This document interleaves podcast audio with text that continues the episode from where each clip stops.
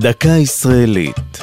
השבוע שבי ושחרור לציון 80 שנה לפרשת פדויי השבי, והפעם ערים בלילה. סמל ראשון אורי ארנפלד היה לוחם בגדוד 50 של הנחל המוצנח כשפרצה מלחמת יום הכיפורים. לאחר שבוע של לחימה, נפלו אורי וחבריו בשבי מצרים. כמו שבויים רבים, עבר עינויים קשים במהלך החודשים בשבי, וכשחזר ארצה, נלקח לחקירה ארוכה ומורכבת.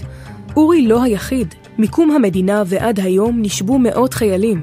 חלקם לא זכו לשוב לחיק משפחתם, ואלו שחזרו הביתה לא היו זכאים לפיצויים מהמדינה במשך שנים, ונאלצו לעמוד לבדם במאבק התמידי בתחושות ובמראות שנצרבו בזיכרון. זאת עד שנות ה-80. אז הורה צה"ל להקנות זכויות מיוחדות לפדויי השבי, כדי להשיבם לשגרת היומיום בהקדם האפשרי, אולם ללא הכרה בנזקים הנפשיים והגופניים לטווח הארוך שפקדו אותם. בעקבות אלה, בשנת 98, חצי יובל מאז שב ארנפלד לביתו בירושלים, הוא הקים עם עמיתיו את עמותת ערים בלילה. כיום מאגדת העמותה 300 לוחמים לשעבר.